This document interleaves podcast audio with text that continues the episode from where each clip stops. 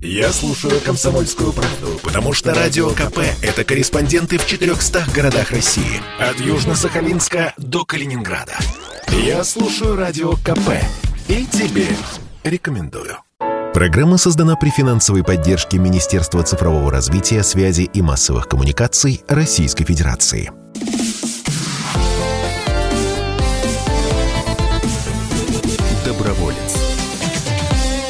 Здравствуйте, друзья! Вы слушаете радио «Комсомольская правда». Антон Челышев у микрофона. Как обычно, по воскресеньям в это время мы говорим о тех, кто делает добрые дела или помогает делать их другим. Меняет мир к лучшему. Постоянно ведущий этой программы Вадим Ковалев творит добрые дела за пределами этой студии сегодня. Поэтому э, с вами я. Говорить мы сегодня будем с вами об образовании, о системе образования и о том, каким образом вот здесь и сейчас система образования меняет мир таким образом, образом, чтобы в будущем у нас было больше людей, готовых отдавать, готовых к тому, чтобы заниматься тем, что называется социальное предпринимательство. В общем, больше тех, э, для кого волонтерство, добровольчество и вообще забота о других станет, э, если не смыслом жизни, то очень важной ее частью. А, давайте я поприветствую наших уважаемых э, спикеров. А, сегодня на связи со студией основатель и руководитель э, Всероссийского профориентационного проекта «Образ будущего» Айгюль Шадрина. Айгюль, здравствуйте, мы вас слышим. Здравствуйте, здравствуйте. Вот теперь точно слышим. И Максим Натапов, предприниматель, э, основатель системы управления современным образованием One Management. Максим, здравствуйте. Максим, слышите ли вы нас? Максим далеко да, от здравствуйте. Москвы. Да, здравствуйте. Да, здравствуйте, слышу вас хорошо. Mm, здравствуйте. Чудесно. Давайте тогда вот для того, чтобы какую-то основу заложить, ну, основу программы, поговорим, порассуждаем вот о чем я прошу вас рассказать, а как именно, с вашей точки зрения, сегодня система образования формирует Институт социального предпринимательства а, в завтрашней России? Вот что сейчас делается или не делается, но делать нужно? Что делаете конкретно вы и вот те проекты, которые вы создали и которыми вы а, руководите. Айгюль, давайте с вас начнем. Ну, давайте попробуем ответить на ваш вопрос. Он, конечно, очень такой обширный. А, чем занимаюсь я? А, мой проект называется «Образ будущего», и он очень тесно связан с системой образования. Он направлен на то, чтобы не только, вот как вы говорите, там, а, учащиеся что-то создавали, там, родители помогали, а на то, чтобы большие крупные промышленные корпорации нашей страны, это нефтегаз, золотодобыча, там, другие, чтобы они могли органично вписаться в образовательную среду и в нее правильно вложить свои ресурсы, так, чтобы образование получило инструменты, в том числе для там, новых проектов, для развития и так далее. То есть вот всем этим занимается мой проект. Хорошо, э, это вот что касается вашего проекта. А если отвечать вот все-таки на основополагающий вопрос о том, что образование, как образование может изменить сегодня а, людей, которые завтра будут руководить страной, там принимать важные решения, э, работать на очень важных участках, как система образования может сделать из этих людей более социально ответственных, что ли, представителей общества? Я думаю, что в целом вот эта вот школьная ступень образования, среднее образование, э, в ней как раз э, и э, происходит вот эта трансформация подростков. То есть почему, например, мне нравится работать с подростками, потому что у них в этом возрасте еще очень сильно горят глаза, и у большинства подростков есть идея собственных проектов и в том числе социальной направленности. Их очень, очень много. Я очень много общаюсь с подростками, и прям вот э, очень много разных классных примеров. Но, к сожалению, если не хватает подросткам ресурсов на этой ступени среднего образования, когда вот этот правильный максимализм юношеский, я его обожаю, вот если в этот момент не приходит нужный партнер, ведь и родители, школы, которые готовы с этим работать, там, корпорации, вот в эти моменты инициативы могут угасать, и мы уже получим такого менее социально активного человека в будущем. Поэтому я считаю, что чем больше участников э, всего этого э, процесса в школьном образовании, тем больше шансов получить тех людей, о которых говорите вы. А, спасибо, Айгюль. А, Максим, вы что скажете? Я скажу, что Слушайте, ну, у вас действительно вопрос такой большой, объемный. Ну, я бы, наверное, начал с того, что система образования по своей э, сути – это система подготовки кадров. Да, и, соответственно, Э, отвечая на вопрос, что даст система образования обществу будущего, ну, она даст кадры. Вопрос, того, э, вопрос в том, что какие кадры. Да, и вот здесь э, интересная вещь происходит. Ну, на мой взгляд, э, помещая ребенка... Ну, вообще ребенок это такой очень... Э, там неважно, он дошкольник, школьник, там, старший школьник, он же кумира себе найдет везде да, он такой, э, так организован, что он учится, вот вообще система образования она показывает, что он учится не у учителя чаще всего, он, они, дети учатся друг у друга. Ну, самое большое контактов, количество контактов, оно происходит вот в отношении с детьми. Поэтому, создавая э, такие среды, в которых заложены, запроектированы правильные э, подходы а социальные вообще подходы неправильные, да, потому что они заботливы, они заботятся о будущем, они заботятся о будущих поколениях. Вот, соответственно, создавая ситуации, проектируя эти ситуации, создавая сообщество, ты можешь э, влиять на то, что э, эта штука станет, в кавычках, заразной. То есть э, светлые, добрые инициативы, они будут реализовываться в большем, в большем количестве и объеме. Ну вот, наверное, Такую задачу образование должно решать. Такие примеры мы знаем, как они решаются. Вот. я могу привести пример. Вот у нас, например, на, в, на, в наших школах очень большое внимание уделяется предпринимательству. Это вообще отдельная тема, она очень важная. У нас она в стране в свое время еще была запрещенная, а сейчас э, ну, на этом, ну, это очень важный элемент э, развития нашего общества, нашей страны. И вот, э, глядя на предпринимательские проекты, которые производят дети, выпускают, я вижу, э, вот, ну, предметом моей гордости, например, является то, что больше половины этих проектов носят социальную направленность. Будь то свечи, которые выпускаются из, э, там, без синтетики и Э, задумывались проект, как э, обратить внимание на то, что гибнут пчелы, будь то одежда, которая там повторно используется, тем самым ну, бережливость потребления, будь то там светоотражающая одежда для собак, которая там настроена на то, чтобы ну, собаки гибнут там в темноте, их машины сбивают. Да, и люди так далее, гибнут, так далее. Да. Люди гибнут. Такая тема, да. да, но люди еще могут как-то о себе позаботиться, а собакам сложнее. Вот, о них люди должны заботиться в первую очередь. Вот. И вот такие проекты, которые, когда они возникают, вот для меня это ну, предмет моей гордости и радости. То есть это говорит о том, что, наверное, мы что-то делаем правильно, и, собственно, это, ну, это надо развивать. Вот. Ну, и вот... когда ты поощряешь, поддерживаешь, извините, угу. да, эти проекты, тогда ты стимулируешь у ребенка в копилочку его достижений э, складывается там еще одна вот достижение, э, одно достижение, связанное с социальным Э, социальной позиции. Но то, а, позиции. то, о чем вы сказали сейчас, а, и то, как вы это делаете, да, создавая среду определенную, мне кажется, это все-таки даже больше не про образование, а про воспитание. У нас до недавнего времени, как бы, собственно, школы официально воспитанием заниматься не, не должны были, вот, а оказывается, от этого очень-очень многое зависит. И вот получается, ну, что... Да. Вы, вы правы, но а кто должен, как не школа, заниматься, если у тебя ребенок находится там от 7 до 10 часов э, в день, кто будет заниматься этим воспитанием? Конечно же, ты. Совместно с семьей. То есть семья, передавая тебе ребенка, э, ожидает, да, что ты... Да, ты школа, в смысле, ты школа, да. Ты школа, да. Ну, я же, да, uh-huh. я школа, поэтому я говорю, я школа, да. Ну, а кто, если не я? Кто, если не мы? Конечно же, мы должны. Мы, если у нас ребенок проводит 10 часов, и это очень важно, потому что даже вот на фоне сейчас очень развивающегося э, онлайна, да, мы видим, что э, вот программировать, э, ну мы это называем универсальные компетентности, одна из которых является гражданской позицией, э, ты можешь только в проектной деятельности. А проектная деятельность предполагает длительный, ну, собственно, период взаимодействия с ребенком. Поэтому, конечно, тот, у кого находится ребенок долго, э, тому и карты в руки, как у нас в детстве говорили.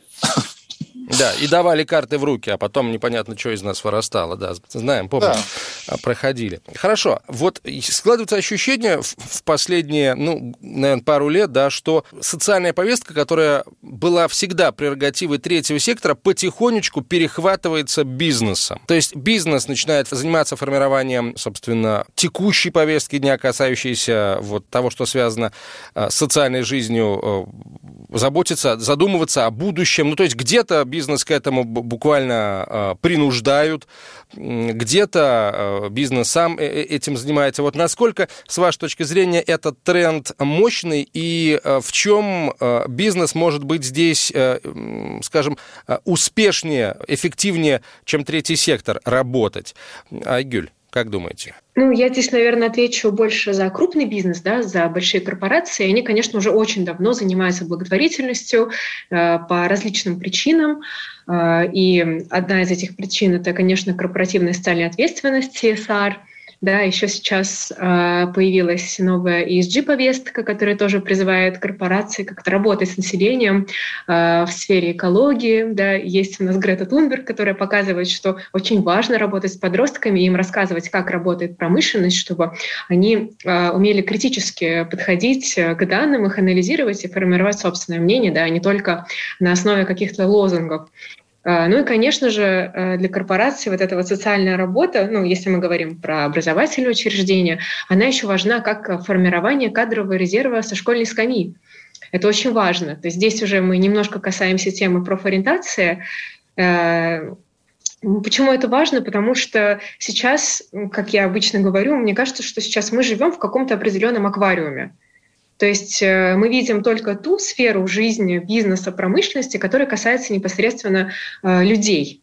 То есть мы видим магазины, кофейни, дороги, но мало видим э, те сферы промышленности, которые находятся за, пределом, за пределами городов.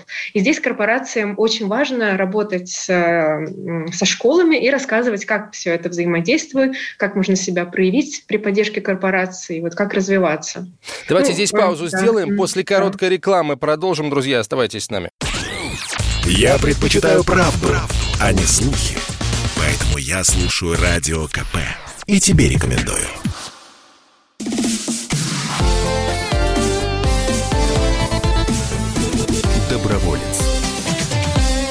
Радио «Комсомольская правда», Антон Челышев у микрофона. Говорим сегодня о том, как образование помогает формировать Институт социального предпринимательства в России. На связи со студией сегодня предприниматель Максим Натапов, основатель системы управления современным образованием One Management, э, Айгюль Шадрина, основатель и руководитель Всероссийского профориентационного проекта «Образ будущего». Итак, Айгюль, да, я прошу вас продолжить. Остановились мы, собственно, на том, почему, ну, почему бизнес перехватывает повестку третьего сектора в формировании, так сказать, перехватывает социальную повестку, скажем так, и вот зачем ему это нужно, может ли здесь бизнес быть эффективнее третьего сектора, и остановились мы как раз на том, где вы говорите, собственно, а, для чего бизнесу это нужно, потому что вот те производства, да, те, те отрасли, а, которые работают за чертой больших городов, они не на виду, соответственно, молодежь о них не знает и не рассматривает рассматривает их в качестве там, будущего места работы, не мечтает стать тем, кто будет потом там, работать или управлять вот этим вот большим бизнесом. А, следовательно, а, бизнесу нужно делать все для того, чтобы а, кадры привлекать и воспитывать да, из лучших подростков, воспитывать себе на будущее качественные кадры. Что-то еще добавите? Да, конечно. Это Пожалуйста. только это только одна из причин. Кадровый потенциал со школьной скамьи – это очень здорово, но это только одна из причин, по которой большой бизнес э, приходит в школу, в образовательную среду. Э, Еще есть э, такая история, как корпоративная социальная ответственность, но звучит, возможно, сложно. Но на самом деле, если твоя корпорация работает в определенном регионе и развивает там промышленную отрасль, то, конечно, она заботится о населении и о том, чтобы в целом потенциал у этого региона, он повышался, чтобы из него не уезжали люди, чтобы интересные э, будущие кадры в этом регионе оставались, ну, чтобы в целом население чувствовало себя комфортно в том регионе, в котором работает корпорация, платит туда налоги. И поэтому часто компании одной из целей преследуют просто, например, мы хотим, чтобы у нас школьники с большей любовью изучали химию, физику, математику, информатику. Вот, в принципе, все. Даже такие бывают запросы, вполне себе понятные и простые. Угу. А, ну, вообще, а, Максим, да, прошу прощения, сейчас мы вам слово обязательно передадим. Вообще, а, ну, бизнес, там, большой бизнес, он и должен этим заниматься, да. Мы не должны это воспринимать как «Вау, они это сделали». Они и должны это делать, потому что они делают это для себя. Вот. Но, а, то есть у нас получается что? Раньше они делали вид, что делают это, или раньше они делали это, ну, для себя, для того, чтобы красиво отчитаться перед СМИ и так далее, не привлекая специалистов, которые знают о том, как это делать, да, как поддерживать эту самую социальную повестку, формировать эту самую социальную повестку. Теперь они, получается, вот начали это делать более эффективно? Ну, я надеюсь, что с помощью моего всероссийского проекта это получается порой более эффективно, чем без нас, но в целом у корпорации накоплен колоссальный опыт работы с подростками. Просто почему этот тренд сейчас нарастает? Да потому что подростки, они стали более социально активными благодаря соцсетям, благодаря каким-то интересным примерам. То есть сейчас, в принципе, с подростками взаимодействовать стало гораздо интереснее, и эффект от этого стал гораздо больше виден. И поэтому компании начинают больше ломать голову на тему, как это сделать этичнее, интереснее, и как э, подростка сделать своим партнером. То есть как с ним договориться. И здесь уже нужны более сложные технологии. Поэтому я очень рада, что это развивается. Это круто. Угу. Но э, компании какую цель преследуют? Они хотят сделать там подростка в будущем своим специалистом или просто человеком лояльным этому бренду, там, этой компании, ее деятельности.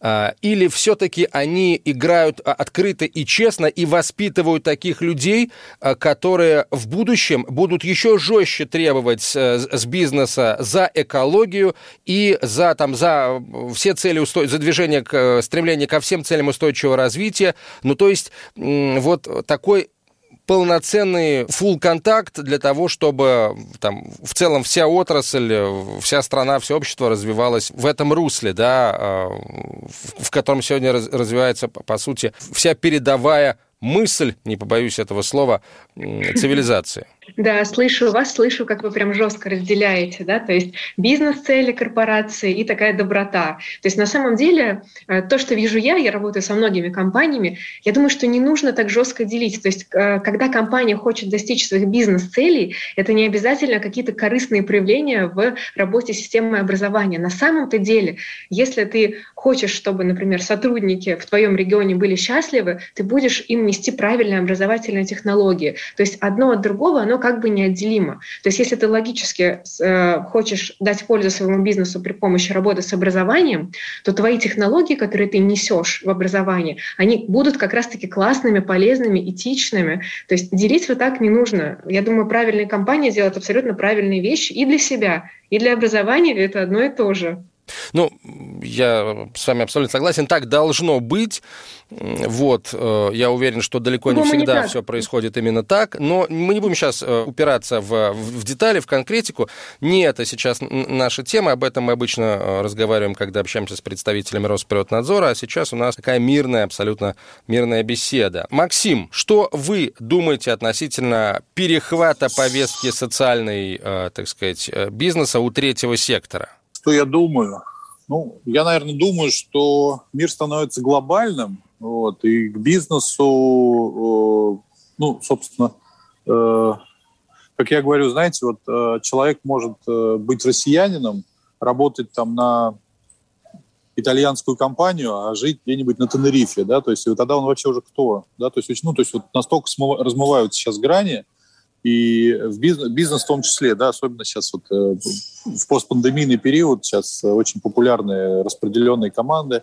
Вот, поэтому когда раз, то есть э, и мы, э, вот, ну, я вам скажу, что, наверное, эта повестка, вот, о которой мы говорим, она же пришла, наверное, ну, она лучше реализована на Западе. Ну, наверное, это не э, секрет, да, и э, Соответственно, когда мы становимся частью, ну а бизнес, да, у него задача в основном, ну, если это бизнес серьезный, да, то если мы говорим про серьезный бизнес, то их задача, конечно, интегрироваться в глобальное сообщество. Соответственно, есть какая-то глобальная повестка такая международная, в которой Россия занимает, ну, достаточно активно принимает активное участие, связанное с потеплением, связанное с климатом, связанное со многими вещами, с углеводородами и так далее. Поэтому, естественно, тот бизнес, который решает глобальные задачи, у него он попадает в условия глобальной конкуренции. Соответственно, вот, глобальной конкуренции, ну, учитывая, что мы попали туда, где запрос на вот социальную повестку очень сильный, соответственно, мы должны, э, мы бизнес российский, мы должны под эту повестку подстраиваться и, собственно, э, ну,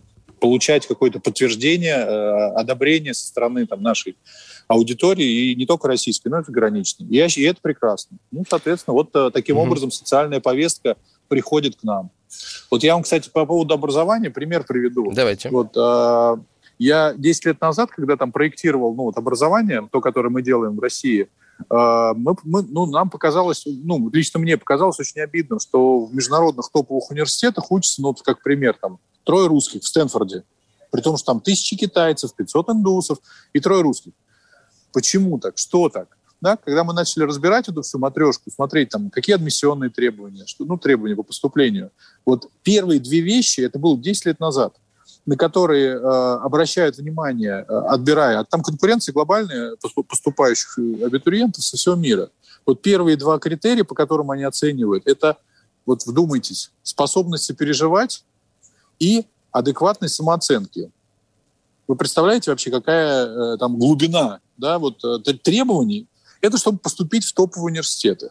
Если мы смотрим на э, международные компании, какие-то большие бизнесы, у них всегда есть миссия, да, и эта миссия э, может быть там растить людей, менять мир к лучшему. Насколько это созвучно, да, вот способность переживать, адекватность самооценки, менять мир к лучшему. Соответственно, вот эти вещи, они являются, собственно, э, ключевыми при э, понимании там свой-чужой, да, то есть насколько наши люди могут интегрироваться. И вот система образования у нас, к сожалению, в России высшее образование пока еще не ставит такие задачи перед средней ступенью. Да, и в этом есть, на мой взгляд, определенный... Ну, это неправильно. Но это опять мы, мы опять упираемся лбом просто в тему воспитания. То есть это, это личность, которую надо воспитывать. А не просто... Я думаю, э, абсолютно верно. Но э, а что делает компания?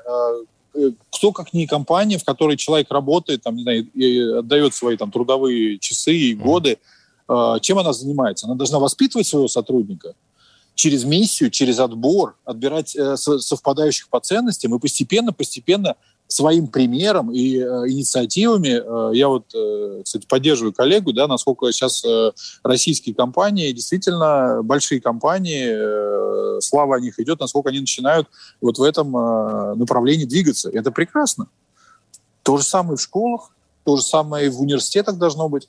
И, кстати, по поводу вот компаний российских, я могу вам сказать, что мы, э, ну, наверное, такую, ну, ну, в кавычках, революционную вещь придумали. Мы решили готовить наших учеников после э, э, тех, кто заканчивает школу, к трудоустройству напрямую в российские технологические компании. И я могу сказать, что с Яндексом мы продвинулись дальше всех. То есть они услышали нас, они нам предложили матрицу компетентностей, которую, значит, можно... Э, вот они сказали, вот если ваши ребята на выходе из школы будут соответствовать вот таким там, набору хардов, таких набору там, soft skills, они будут конкурентоспособны на джуновские, у них ну, вот эти на джуниорские позиции в нашу компанию. Пожалуйста.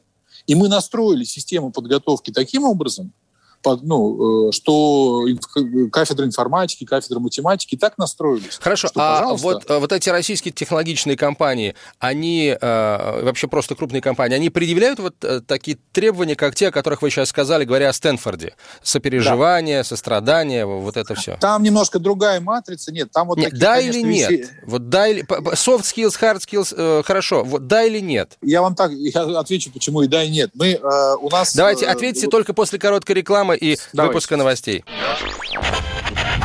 Попов изобрел радио, чтобы люди слушали комсомольскую правду. Я слушаю радио КП и тебе рекомендую.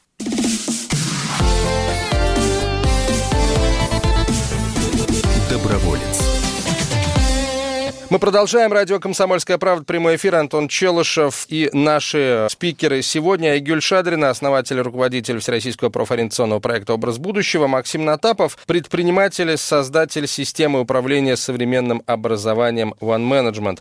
А, Максим, вы говорили как раз, да, и привели хороший пример с топовым американским вузом, где один из ключевых критериев по приему, да, абитуриентов – это наличие такого, ну, soft skill, наверное, да, это можно назвать, да, как э, сострадание, сопереживание и правильная самооценка. Вот российские компании, э, с которыми вы сотрудничаете и куда договариваетесь устраивать на джуниор позиции э, вот ваших учеников, российские компании предъявляют такие требования? Да, предъявляют.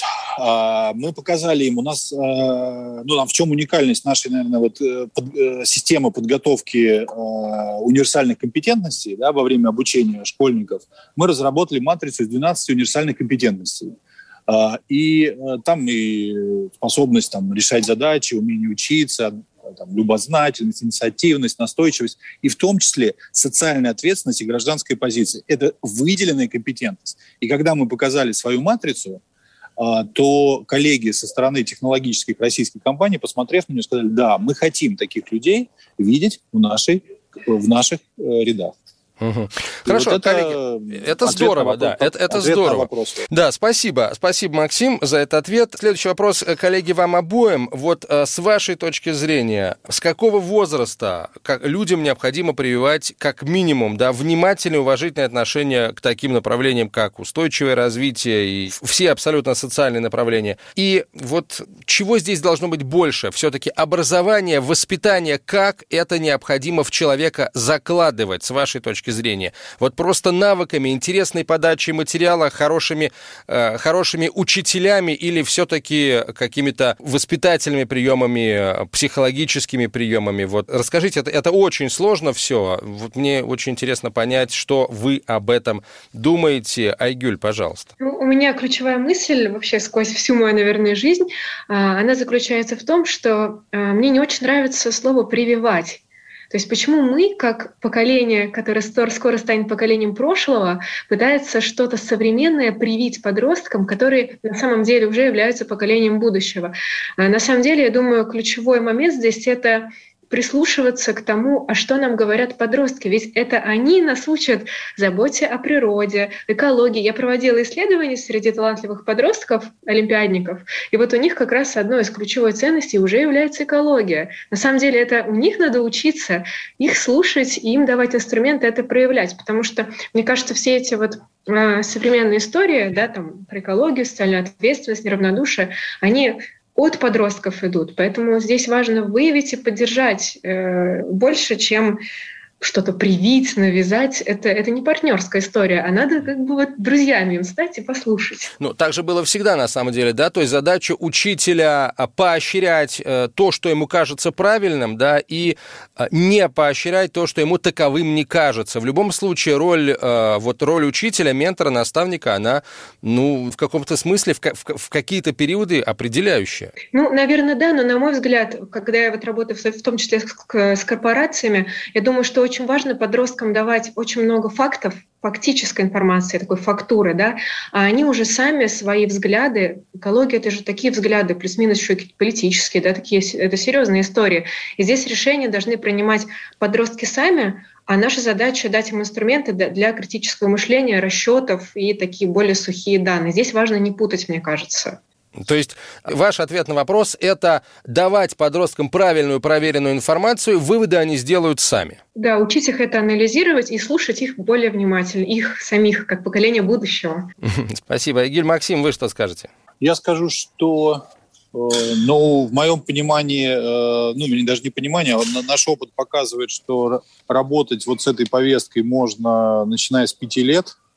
Это тот возраст, когда дети уже готовы делать какие-то проекты. Вот. Я не просто так говорю о проектах. А мы взяли за основу предпринимательство. То есть у нас дети, начиная с пяти лет, э, делают предпринимательские проекты.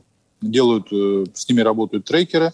Вот. И это не просто так. Э, предпринимательство – это та форма, которая детям очень нравится. Как молодежь говорит, заходит. То есть там э, она игровая, она, она увлекательная, она проектная, там можно заработать деньги. И когда я говорил о том, что там порядка больше 50 проектов носят социальную, э, вот, ну, такой какой-то окрас, правильный, созидательный, да, то это как раз э, это факты, фактические проекты, которые придумали дети, там, начиная с 7 лет, а сейчас мы еще до 5 лет вниз опустили, до, до 5-летнего возраста, до дошкольной ступени. То есть это о чем говорит, что э, в них э, заложены эти вещи. Другое дело, что они потом могут пропадать, и там они, ну, это факт очевидный, да, там э, при, ну, недолжной работе, о которой в том числе вот Айгуль говорила, да, там с детьми надо быть, во-первых, честными, да, во-вторых, э, сейчас вообще роль, вы спросили о том, какая роль э, педагога, ну, роль педагога – это фасилитатор. Вообще э, сейчас вот в образовании такая глобальная большая проблема. Поколение учителей, которые учат, оно закончилось. Другое дело, что 99% э, выпускников педучилища их еще учат по старым лекалам, то есть когда он должен чему-то научить. Вот это время закончилось. Сейчас наступило время фасилитаторов. То есть э, ученик Э, становится заказчиком. Да? Это, ну, это сложный жанр. Да? Это, ну, такую организационную форму, я, ну, она в Москве уже есть, просто она мало где представлена. Вот. И вот в этой форме, когда создаются ситуации, проектные ситуации, ситуации э, методические, организационного э, плана, ситуации э, содержательного плана, как рассказывать о социальных вещах? Только на каких-то примерах, на, там, создавая ситуации, э, рассуждая с детьми о ситуациях. А вот э, герой поступил так, как вы считаете? А почему он это сделал? Вот. И такой э, ну, там, литературный контент, сейчас говорят, да, он есть. Просто надо правильно настраивать э, образовательный процесс должным образом. То же самое касается развития вот этих универсальных компетентностей, одной из которых является э, вот эта гражданская позиция и, да, и социальное поведение. Вот, ну, я такой маленький секрет раскрою. У нас э, в системе образования в нашей ни один педагог не может выйти в класс, не защитившись предварительно о том, каким образом он будет развивать вот эту социальную ответственность и гражданскую позицию на своем уроке. И это может быть урок физкультуры, математики, чего угодно. Вот. И таким образом, когда ты это проектируешь, то это, собственно, количество вот этих касаний, да, которые происходят с детьми, направленных на э, вот, развитие вот этой социальной ответственности, оно растет и, и дает со временем результат. Вот э, такой подход. Ну, на всякий случай, для тех, кто, может быть, не слышал никогда о том, кто такой учитель-фасилитатор, это, скажем, это лидер группы, это, это учитель, который создает такие условия, при которых э, дети начинают э, вместе решать задачу, вместе осваивать материал, обсуждать, спорить, потом приходить к какому-то определенному решению, к какому-то выводу. Но есть еще один такой очень важный аспект, как мне кажется, фасилитатор должен быть готовым брать ответственность на себя за вот это общее решение, которое примет группа. Поэтому, в общем, все не так просто. А, у нас не так много времени, коллеги. Есть еще один вопрос, э, который мы с вами обязательно должны обсудить. Это э, роль родителей в воспитании вот таких детей. Ну, собственно, дети в любом случае будут такими, да. Задача родителя, э, собственно, по большому счету такая же, как и у, у педагога, да, поддержать какие-то правильные начинания и э, трезво, э, и, и, скажем так, мягко остановить в движении к неверным целям, но здесь как бы очень важно, чтобы сам родитель понимал, что хорошо для его ребенка, а что не очень хорошо. Не для него именно, а для его ребенка. Какие советы вы дадите родителям, уважаемые коллеги, Айгюль? Ну, конечно, родителям советовать очень сложно. Кто же лучше них знает про воспитание их же детей? Ну, э, из того, что вижу, я общаюсь с подростками, ну, конечно, важно их слушать, э, важно поддерживать их идеи. Вот у меня был один из учеников, э, который говорил, я своей маме всегда показываю бизнес-план любой своей идеи. То есть если я ей доказываю, что это классно, она меня всегда поддерживает. Но его мама психолог. Вот, то есть э, здесь, я думаю, в этом есть определенная связь. Бывают истории, когда какой-то подросток очень заинтересуется корпоративной программой, которую мы проводим там в регионе. Прям э, подросток пытается стать нашим другом, выходит на какое-то общение, и тут звонит его мама и говорит, мой сын должен стать стоматологом, мы его с детства к этому готовим. И вот то, что он с вами связался, это сильно теперь шатает э, все наши желания по его Подрывает, да, устои. Да, ну поэтому я думаю, главное то же самое, что и корпорациям я советую, то есть слушать подростков и уважать, и относиться к ним как к партнерам. Максим. принципе, угу. Ой, это очень хороший вопрос, спасибо за него. А, наверное, родителям, как и всем взрослым, э, я бы пожелал, ну, первое, это учиться всю жизнь да, это очень важно. Второе, это, наверное, не перестать считать себя истиной в последней инстанции, да, то есть разувероваться в своей непогрешимости. Третье, я бы, наверное, а, безусловно, ну, рекомендовал учиться у детей, у подростков. Это очень важно. Они, вот с точки зрения вот этих универсальных компетентностей, они гораздо более э, такие, знаете, не прибитые, не побитые жизнью, в отличие от взрослых, поэтому у них надо многому учиться. И вот в этой конструкции, да, и, ну, и, и быть очень честным. И, и понимать, что самое важное, что э, ты не можешь воспитать, э, мы много говорим о воспитании, mm-hmm. да, э, ты не можешь воспитать человека, который, не будучи сам таковым. Вот э, если ты начни с себя, начни это самое воспитание, преображение себя. Вы абсолютно правы. Если ты фантик бросаешь, и ребенок, это будет сигнал, что да, фантик выбросить можно. Спасибо, Максим. А, Айгюль Шадрина, основатель и руководитель Всероссийского профориентационного проекта «Образ будущего». Максим Натапов, а, предприниматель, основатель системы управления современным образованием One Management, были сегодня гостями нашего эфира. Коллеги, спасибо вам большое. Получилось интересно, я надеюсь, полезно для тех, кто нас слушает. Спасибо большое, было очень Вам интересно. Спасибо. Доброволец. Программа создана при финансовой поддержке Министерства цифрового развития, связи и массовых коммуникаций Российской Федерации.